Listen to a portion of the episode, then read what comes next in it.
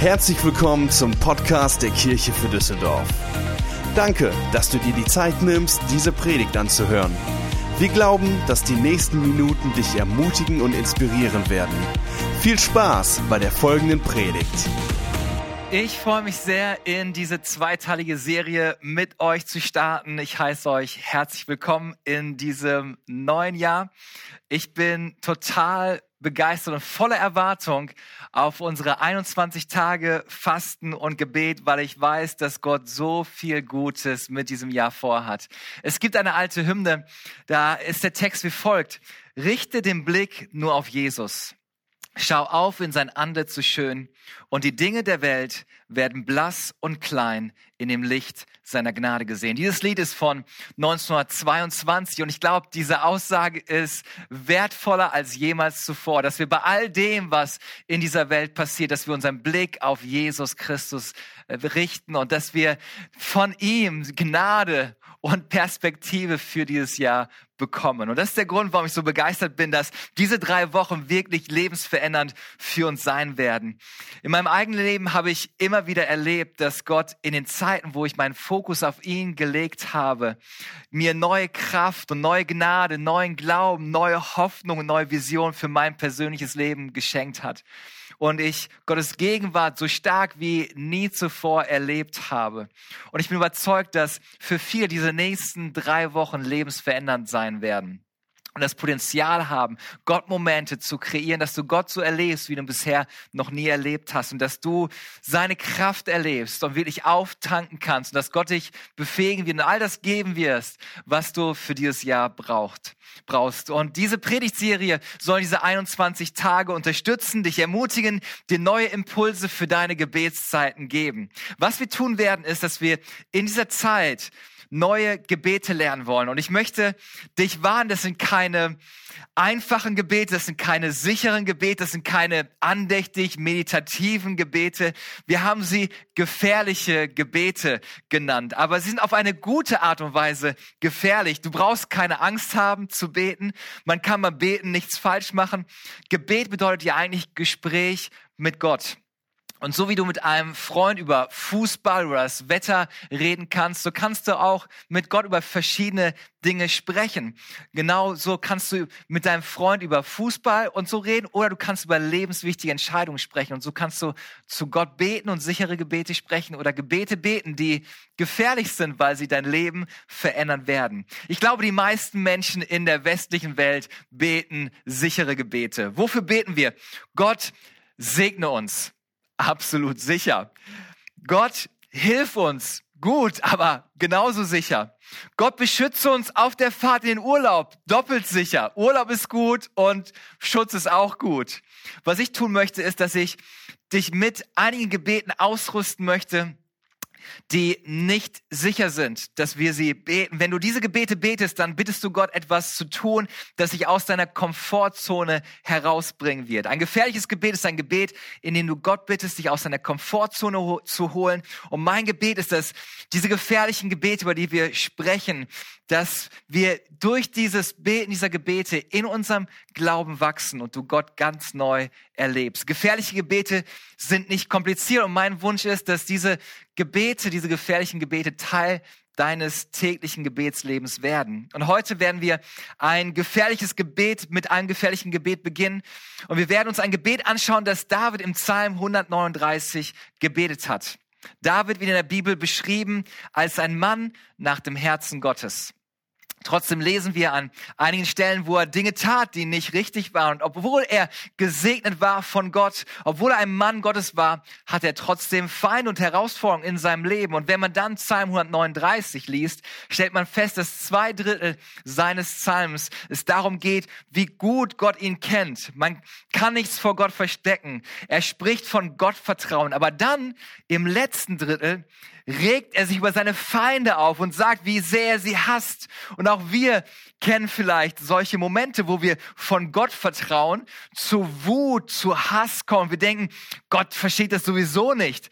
Aber da bleibt David nicht stehen sondern er bringt seine Situation, er bringt seine Gefühle, er bringt seine Wut, er bringt seine Hass mit diesem gefährlichen Gebet zu Gott.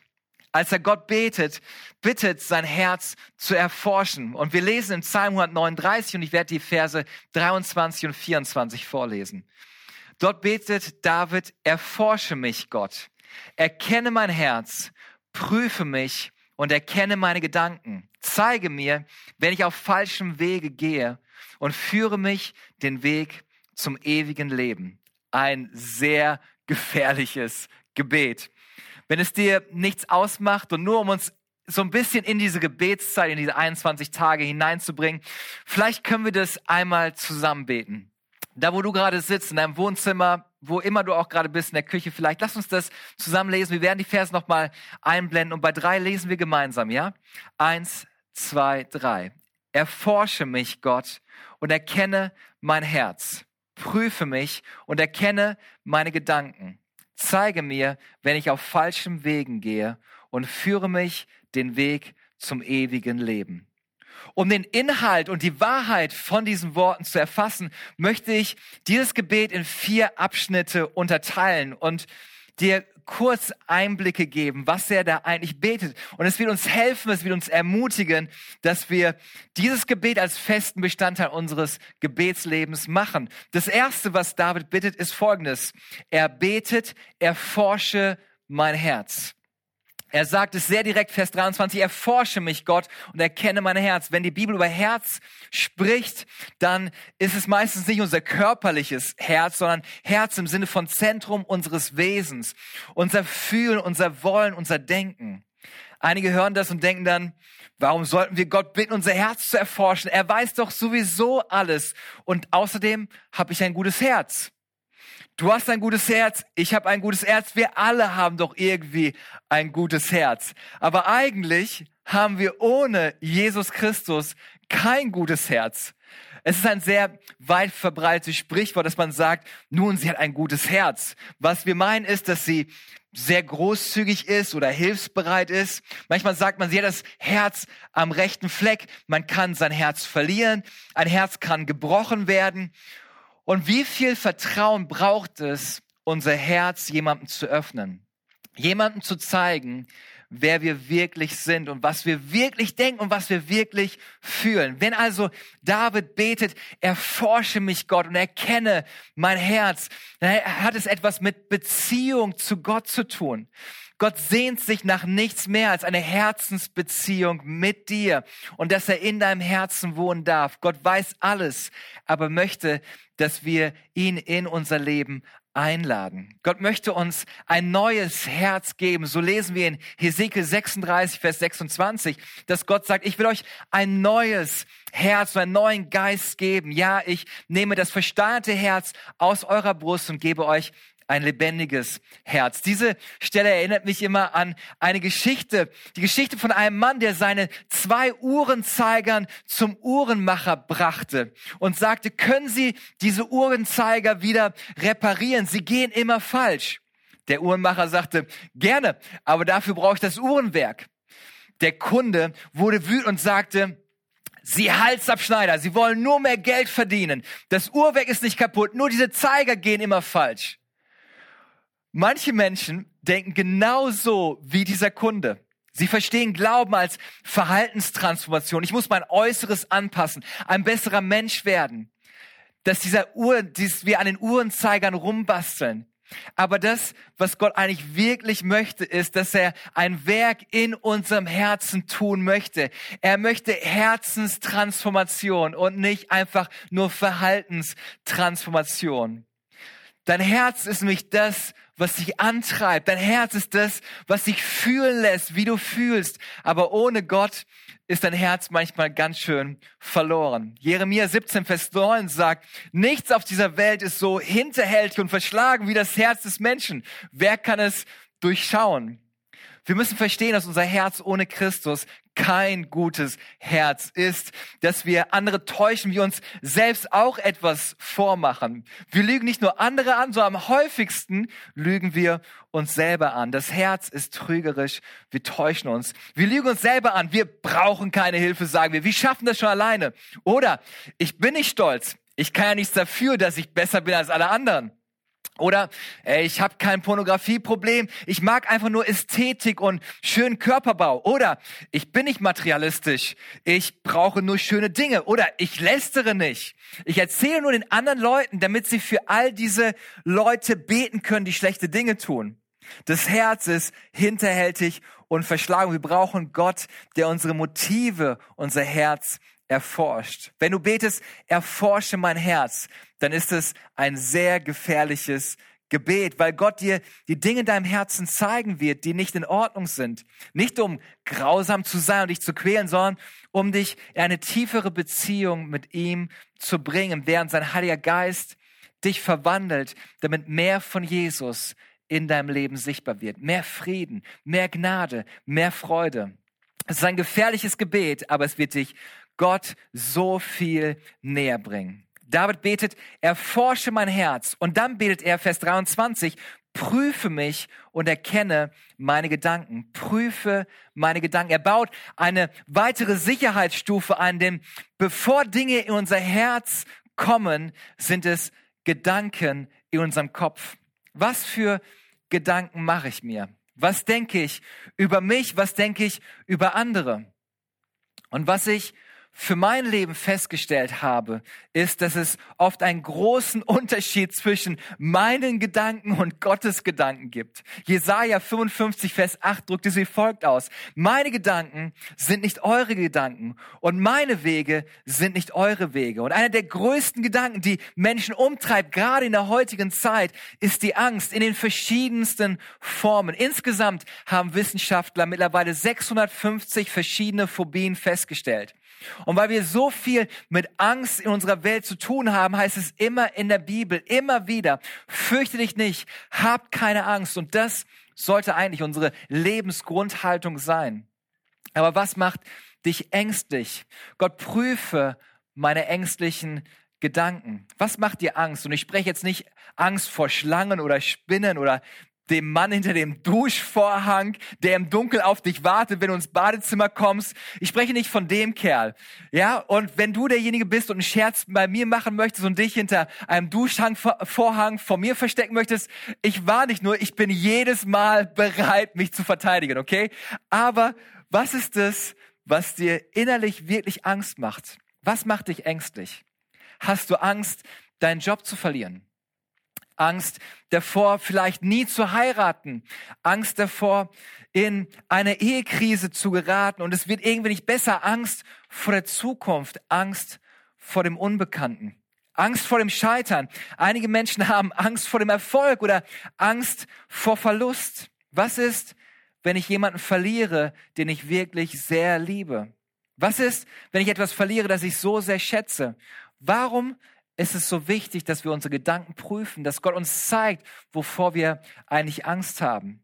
Warum sollten wir sagen, Gott prüfe meine Gedanken? Ich würde Folgendes dir sagen und wenn du mitschreibst, schreib dir folgenden Punkt auf.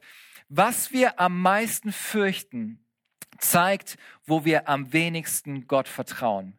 Das, was wir am meisten fürchten, zeigt, wo wir Gott am wenigsten vertrauen. Denk mal drüber nach. Was wir am meisten fürchten, zeigt, wo wir Gott am wenigsten vertrauen. Wenn ich Angst habe, dass meine Ehe nicht funktionieren wird, vertraue ich Gott meine Ehe nicht an. Wenn ich befürchte, dass ich die Rechnung nicht bezahlen kann, vertraue ich nicht Gott, dass er mein Versorger ist. Wenn ich Angst habe, dass ich meine Kinder nicht beschützen kann, dann vertraue ich meine Kinder nicht Gott an. Was du am meisten fürchtest, zeigt, wo du Gott am wenigsten vertraust. Und ich habe diese Woche dieses Gebet gebetet. Erforsche mich, Gott, erkenne mein Herz und prüfe und erkenne meine Gedanken. Und was ich in meinem Leben festgestellt habe, was Gott mir gezeigt hat, ist, dass was ich am meisten fürchte, ist nicht etwas, auf das ich sehr stolz sein kann. Aber ich habe Angst vor dem Versagen. Und diese Angst bringt mich dazu, dass ich getrieben bin. Und als ich mehr darüber gebetet hat, hat Gott mir noch mehr gezeigt. Und ich habe festgestellt, dass es eigentlich nicht die Angst vor dem Versagen ist, sondern eigentlich die Angst, nicht gut genug zu sein, nicht genug geleistet zu haben. Das ist eigentlich meine Angst. Das ist für mich ein echtes Problem, denn wenn in der Kirche oder meine Aufgabe als Pastor darf ich nicht angstgetrieben sein. Ich muss vom Glauben geleitet sein. Und ich darf wissen, ich bin nicht der Retter der Menschen, sondern Jesus ist der Retter der Menschen. Denn die Bibel sagt, ohne Glauben ist es unmöglich, Gott zu gefallen. Und es gibt einige Dinge, von denen ich überzeugt bin, dass Gott möchte, dass wir sie als Kirche dieses Jahr in Angriff nehmen. Aber es gibt keine Garantie, dass es auch funktionieren wird. Und als ich die Woche gebetet habe, glaube ich wirklich, dass Gott mir gezeigt hat, dass es, dass ich es lieben muss, ihm mehr zu gefallen, als ich befürchte, dass ich versagen kann. Ich muss es lieben, ihm zu gefallen, ihm gehorsam zu sein, mehr als ich Angst habe zu versagen. Wie sollte meine Reaktion sein, wenn diese Ängste mir hochkommen? Du löst ein Problem nicht auf der gleichen Ebene, wie es entstanden ist. Wenn diese Gedanken kommen, spreche ich die Wahrheiten Gottes aus der Bibel über meinem Leben aus. Und zwar, dass Gott mir seine Liebe geschenkt hat. Und diese Liebe ist die perfekte Liebe, die jede Angst vertreibt. Und Gott hat mir keinen Geist der Angst gegeben, sondern einen Geist der Kraft, der Liebe und der erlösten Gedanken. Und ich möchte dich ermutigen, bete dieses Gebet. Erforsche mein Herz, oh Gott. Prüfe mich und erkenne meine Gedanken. Warum ist es wichtig, was du fürchtest, was du am meisten fürchtest, zeigt, wo du Gott am wenigsten vertraut, traust. Und plötzlich erkennst du in diesem einen Bereich, dass du Gott wirklich nicht vertraust. Und plötzlich, wenn du anfängst, das zu tun, was ich getan habe, gelangst du zu der Wurzel von dieser Angst. Und dann kann Gottes Wort zur Wurzel des Problems sprechen und das kann zur Lebensveränderung und freisetzenden Momenten in deinem Leben führen. Es ist ein gefährliches Gebet, weil es dein Leben für immer verändern kann, zum Positiven. Wenn du das betest, wird Gott dir Dinge über dich offenbaren, die du möglicherweise jahrelang irgendwo vergraben hast und nicht wahrhaben wolltest. Erforsche mein Herz, Gott, prüfe meine Gedanken. Und das dritte ist, und hier wird es noch gefährlicher, decke meine Sünden auf, decke meine Sünden auf. Das betet David und ich liebe diesen Mut, dieses gefährliche Gebet zu beten. Er betet, zeige mir, wenn ich auf falschen Wegen gehe und führe mich dem Weg zum ewigen Leben. Sünde ist nicht die Sahnetorte und die Chips von gestern Abend oder das Schummeln bei der Steuererklärung. Sünde bedeutet eigentlich Zielverfehlung. Gott, schau, ob es einen falschen Weg in mir gibt. Zeig mir, Gott, alles in meinem Leben, was nicht mit deiner Wahrheit übereinstimmt. Gott, zeig mir alles, was ich tue, was dir nicht gefällt. Schau, ob es einen falschen Weg in mir gibt. Ist es dir schon mal aufgefallen, dass es wirklich schwierig ist, unsere Fehler und unsere Schwächen im Spiegel selbst zu erkennen? Und wie viel, wie viel leichter es ist, die Fehler und Schwächen bei anderen festzustellen? Hast du gesehen, wie der rumgelaufen ist? Total arrogant. Er kommt hierher und sagt das und das. Wie kann man nur so etwas sagen? Wenn ich er wäre, würde ich das nicht tun. Hast du das gemerkt? Wir neigen dazu, andere zu verurteilen. Und was machen wir mit uns selbst? Wir entschuldigen uns. Ich muss es einfach tun. Es ist keine große Sache. Es geht nichts, es geht dich sowieso nichts an. Es ist meine private Sache. Wir haben sowieso nichts, ich habe sowieso nichts zu verlieren. Es ist so einfach, die eigenen Fehler zu übersehen und zu entschuldigen, aber die anderen mit ihren Fehlern zu verurteilen. Das Herz ist meist trügerisch. Die meisten Lügen sind die, die wir uns selber erzählen. Deshalb braucht es Mut, dieses Gebet zu beten. Zeige mir, wenn ich auf falschem Wege bin und führe mich den Weg zum ewigen Leben. Das kann ein der revolutionärsten Gebete für dein eigenes Leben sein. Ich möchte dir drei Fragen mit auf den Weg geben, die dir helfen können, wo Dinge sind, wo du auf dem falschen Weg bist.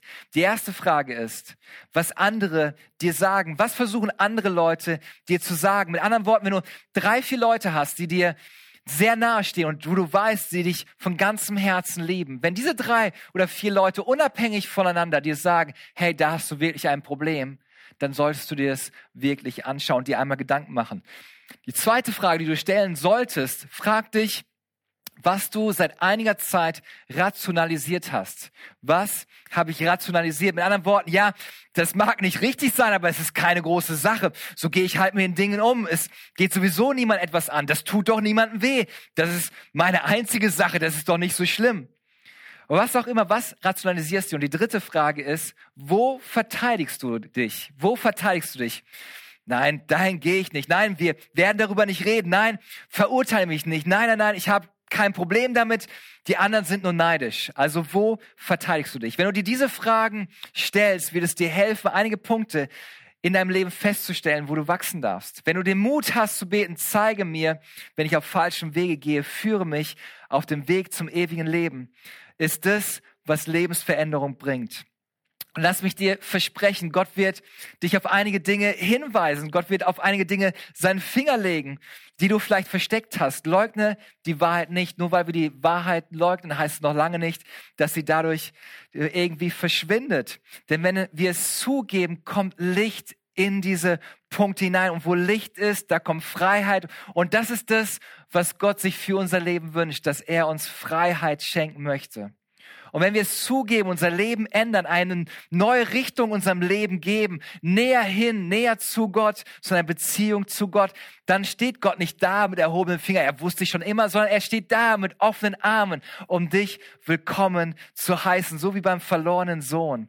Er heißt dich herzlich willkommen, seinen liebenden Armen. Reagiere auf das, was Gott dir zu zeigen versucht. Und was wir dann tun, ist, dass wir den Mut haben, wenn Gott uns etwas zeigt, es ans Licht bringt. Es gibt verschiedene Arten von Geständnissen, wo wir Dinge beichten können. Wir bekennen bei Gott um Vergebung und wir bekennen unsere Schuld bei Menschen, um Heilung und Freiheit zu erleben. Die Bibel sagt, wenn wir Gott unsere Schuld bekennen, ist er treu und gerecht, dass er unsere Schuld vergibt und uns reinwäscht von aller Ungerechtigkeit. Also wir bekennen unsere Schuld bei Gott um Vergebung zu bekommen. Aber wir sollen unsere Schuld auch bei anderen Menschen bekennen, weil die Bibel sagt, bekennt einander eure Schuld in Jakobus 5 und betet füreinander, dass ihr geheilt werdet. Wir bekennen vor Gott, um Vergebung zu empfangen und wir bekennen vor Menschen, um Heilung zu erfahren. Deswegen sind unsere Kleingruppen ein absolut wichtiger Teil in unserer Kirche, weil wir als Teil von dem Leib Christi zusammenkommen und sagen, hey, ich brauche Hilfe. Ich brauche jemanden, der mit mir gemeinsam auf diesem Glaubensweg unterwegs ist. Und wir stellen fest, er ist nicht perfekt. Sie ist nicht perfekt. Hey, wir alle sind nicht perfekt. Wir alle brauchen Hilfe. Wir alle sind auf dem Weg. Übrigens, wenn du perfekt bist, dann ist diese Kirche nicht die richtige Kirche für dich, weil diese Kirche ist nicht für perfekte Menschen. Diese Kirche ist für all die Menschen, die wissen, dass sie auf dem Weg sind, dass sie unvollkommen sind, aber wir sind geliebt von einem vollkommenen Gott, der uns annimmt, wie wir sind und uns im Glauben nach vorne führen möchte, dass wir mehr und mehr wie er werden, mehr von seiner Liebe, seiner Gnade und seinem Frieden erfüllt werden. Wenn ich all das zusammenfasse, worüber ich gesprochen habe, dann würde ich sagen, dass alles auf eine Sache hinweist. All das dient uns als Zeichen, dass wir mehr von Jesus in unserem Leben brauchen. Das zeigt mein Bedürfnis nach seiner Gnade. Das zeigt mir, dass meine Identität in Gott sein muss und nicht in dem, was die Leute denken oder was ich Tolles leiste.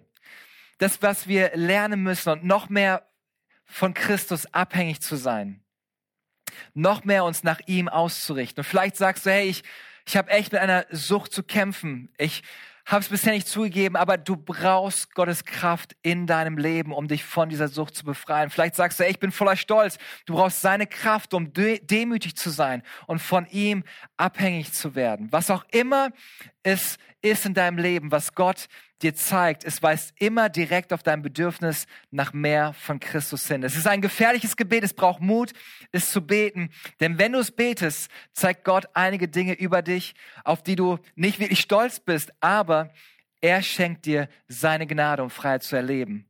Und mein letzter Punkt ist, und damit komme ich zum Ende, mein vierter Punkt, David betet, führe mich.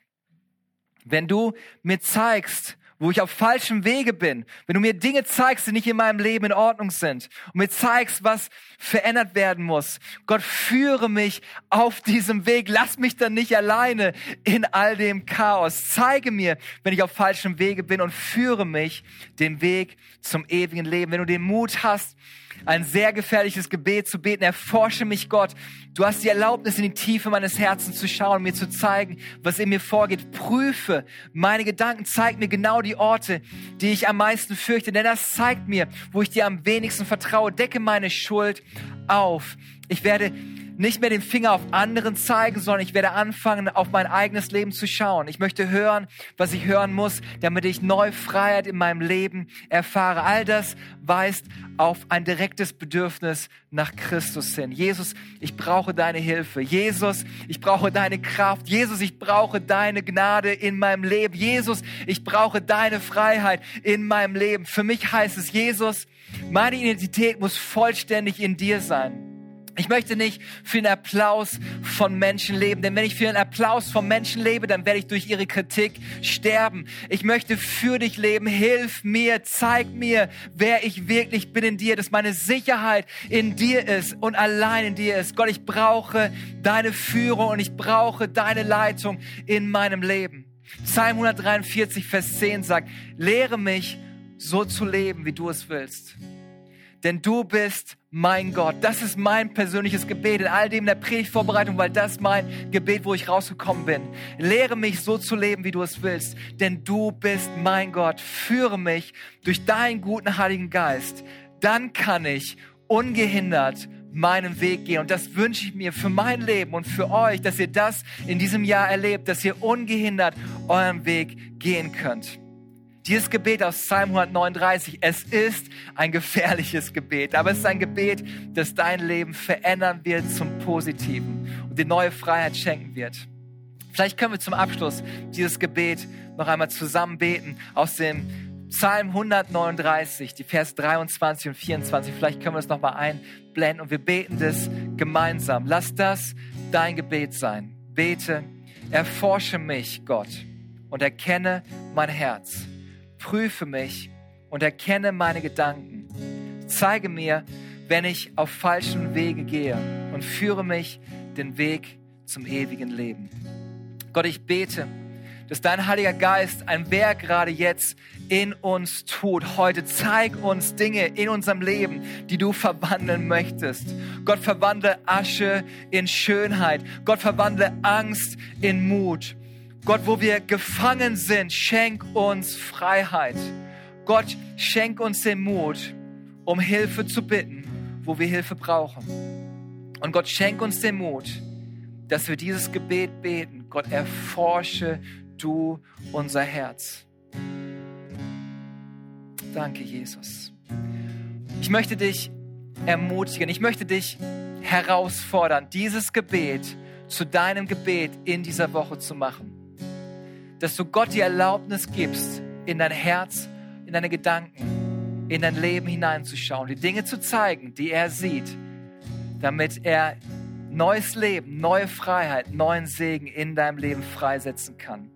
Gott, und ich bete wirklich, dass wir dieses Jahr das erleben, Lebensveränderung. Ich bete, dass du Freiheit von Ängsten schenkst. Und ich bete, dass unsere Beziehung zu dir noch stärker wird, dass wir im Glauben wachsen. Und wenn du diese Predigt gehört hast. Und ich hoffe, dass eine Sache ganz deutlich geworden ist, dass Gott an einer Beziehung zu dir interessiert ist, dass es nicht um Verhaltenstransformation geht, sondern darum, dass wir unser Herz für Gott öffnen und dass er unser Leben hineinsprechen kann. Er, Gott liebte uns so sehr, dass er Christus auf diese Erde gesandt hat, dass er am Kreuz für unsere Schuld sterben würde und wieder auferstanden würde und damit den Sieg erhoben hat von Tod und jeder Sünde, damit wir in Freiheit leben können. Und vielleicht bist du hier genau aus diesem Grund. Du kannst es jetzt gerade spüren, dass du merkst, ja, ich brauche Vergebung. Ja, ich brauche diese Freiheit. Ja, ich brauche diese Gnade. Ja, ich brauche Gott in meinem Leben. Ich möchte dich einladen, dass du das tust, dass du dein Herz, dein Leben für ihn öffnest und dass er etwas in deinem Leben tun kann, was dir neue Freiheit schenkt. Wenn du das bist, leite dich ein, dass du mit mir betest. Mach diese Worte zu deinen Worten. Sag, himmlischer Vater, heute gebe ich mein Leben ganz dir. Jesus, vergib mir meine Schuld. Mach mich neu. Füll mich mit deinem Geist, damit ich dir folgen kann. Mein Leben gehört nicht länger mir. Ab heute gehört es dir. Danke für ein neues Leben. Danke für deine Liebe im Namen von Jesus. Amen. Wir hoffen, dass dir diese Predigt gefallen hat und dich in deinem Leben mit Gott stärkt. Wenn du Fragen hast, schreib uns einfach an info at kirchefürdüsseldorf.de. Außerdem bist du herzlich eingeladen, unseren Gottesdienst sonntags um 11 Uhr zu besuchen. Für weitere Informationen zu unserer Kirche besuche unsere Website kirchefürdüsseldorf.de oder folge uns auf Instagram. Wir freuen uns, dich kennenzulernen. Bis bald!